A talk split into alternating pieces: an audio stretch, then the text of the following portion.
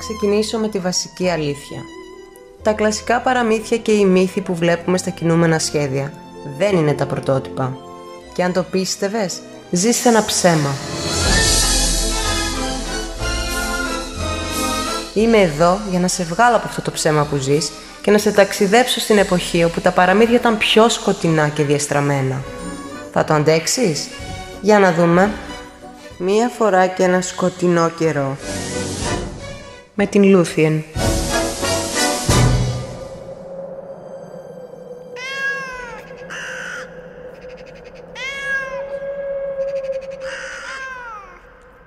Κύριε μου, τι μου έφερες εδώ; Τι είναι αυτό το ψοφίμι; Εσύ το κυνήγησες; Μπράβο το κορίτσι μου. Άντε να δούμε που βρέθηκα αυτή τη φορά. Ωχ, αμάν. Μπα, μπα, μπα, μπα. Για δες ποιος ήρθε, μπέμπι μου. Ο κύριος Ξερόλας. Προς τι ο τόσος πανικός; Άσε που εγώ θα έπρεπε να ανησυχώ που εισέβαλε στον πύργο μου έτσι τα ξαφνικά.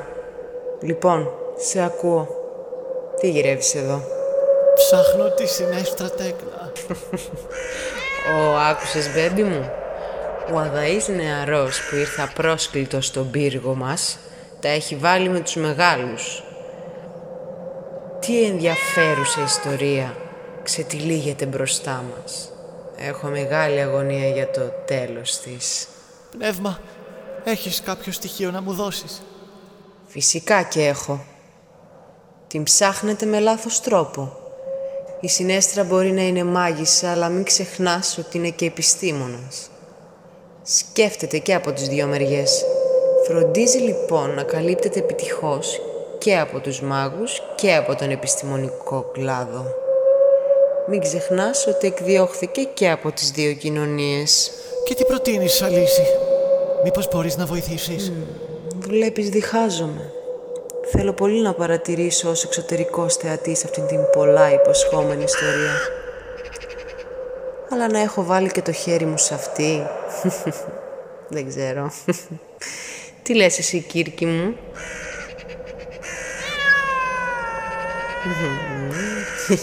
Πονηρούλα. Ξέρεις πώς να με του πάρεις πάντα. Μπέμπι μου, πέτα. Πέτα και ψάξε στα πέρατα της γης μια ψυχή σχισμένη στα δύο που κλαίει γοηρά από εγκατάλειψη. Έχει σκληρό και άκαμπτο περίβλημα και θυμωμένες σκέψεις. Βρες την, που βρίσκεται και έλα να μου πεις. Και θα τη βρει. Θα τη βρει. Στο μεταξύ, όσο περιμένουμε, θα σου διηγηθώ μια ακόμα ιστορία που θυμήθηκα.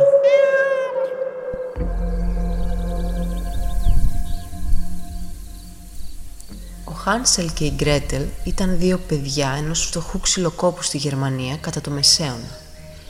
Ένας μεγάλος λοιμός επικράτησε στη χώρα.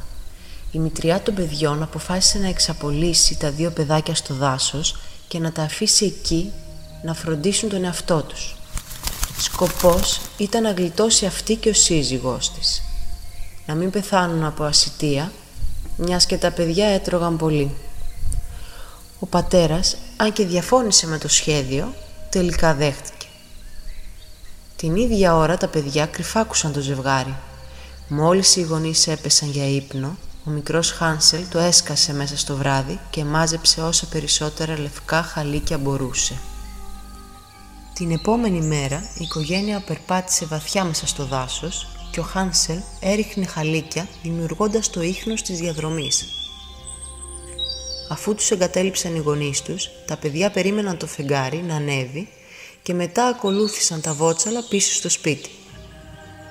Επέστρεψαν σπίτι με ασφάλεια, πράγμα που εξόργησε τη μητριά τους. Για άλλη μια φορά το φαγητό λιγόστεψε και η μητέρα διέταξε θυμωμένα το σύζυγό της να οδηγήσει τα παιδιά στο δάσος και να τα αφήσει εκεί για να πεθάνουν. Ο Χάνσελ και η Γκρέτελ προσπάθησαν να μαζέψουν περισσότερα βότσαλα, αλλά οι πόρτες ήταν κλειδωμένες και ήταν αδύνατο να βγουν έξω. Το επόμενο πρωί η οικογένεια μπήκε στο δάσος.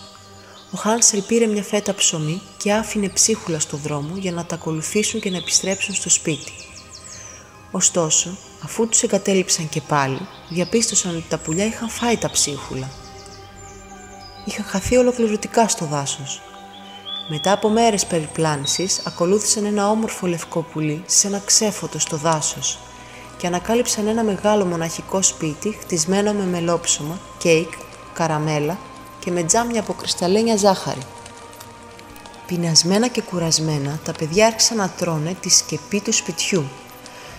Τότε άνοιξε η πόρτα και μια πολύ ηλικιωμένη γυναίκα εμφανίστηκε και δελέασε τα παιδιά, υποσχόμενη ότι θα τους προσφέρει μαλακά κρεβάτια και νόστιμο φαγητό. Μπήκαν χωρίς να συνειδητοποιήσουν ότι η οικοδέσποινά τους ήταν μια αιμοδιψής μάγισσα που έχτισε το μελόψιμο σπίτι για να μαζεύει τα παιδιά και να τα μαγειρεύει για να τα τρώει. Το επόμενο πρωί η μάγισσα κλείδωσε τον Χάνσελ σε ένα σιδερένιο κλουβί στον κήπο και ανάγκασε την Κρέτελ να γίνει σκλάβα της.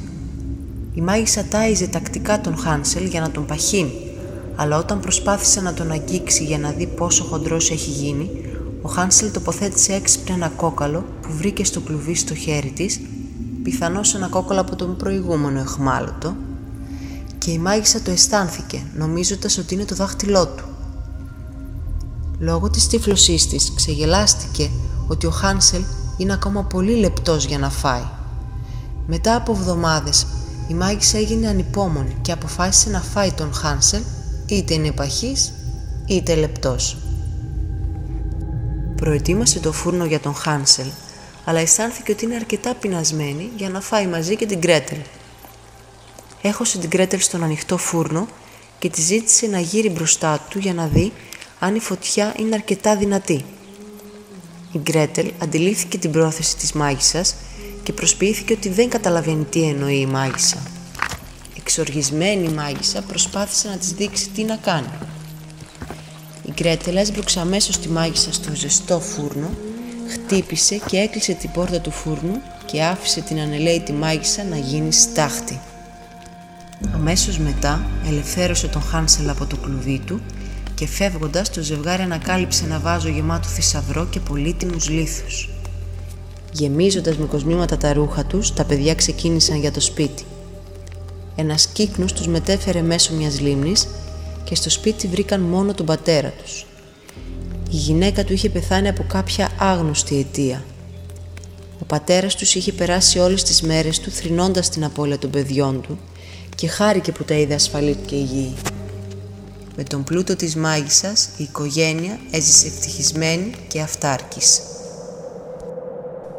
Και τι μάθαμε από αυτήν την ιστορία, Κύρκη μου; Αρχικά, ότι όσα παιδάκια τρώνε περισσότερο από όσο πρέπει, οι γονείς μπορούν να τα τιμωρούν εγκαταλείποντάς τα στο πλησιέστερο επικίνδυνότερο μέρος.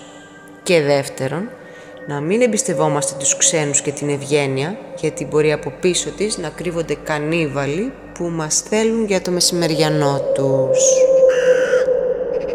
Μπέμπι μου, ήσουν τόσο γρήγορος. Η Μανούλα είναι περήφανη. Λοιπόν, μίλησε μου. Συνέστρα βρίσκεται στα βουνά Όργαμοντ, πέρα από τις κοιλάδες της Ανατολικής Ουηλίας, κοντά στα Φιόρδ. Υπάρχει τρόπος να τη βρεις. Φτάνει να σκεφτείς έξω από τον τρόπο που σκέφτεται αυτή. Τι μου θυμίζει εμένα αυτό; Γύρνα το χρόνο στο επεισόδιο 6 και θα θυμηθείς. Σε ευχαριστώ πολύ πνεύμα. Λούθιεν. Και ζήσαν αυτοί καλά και εμείς καλύτερα; Για να δούμε.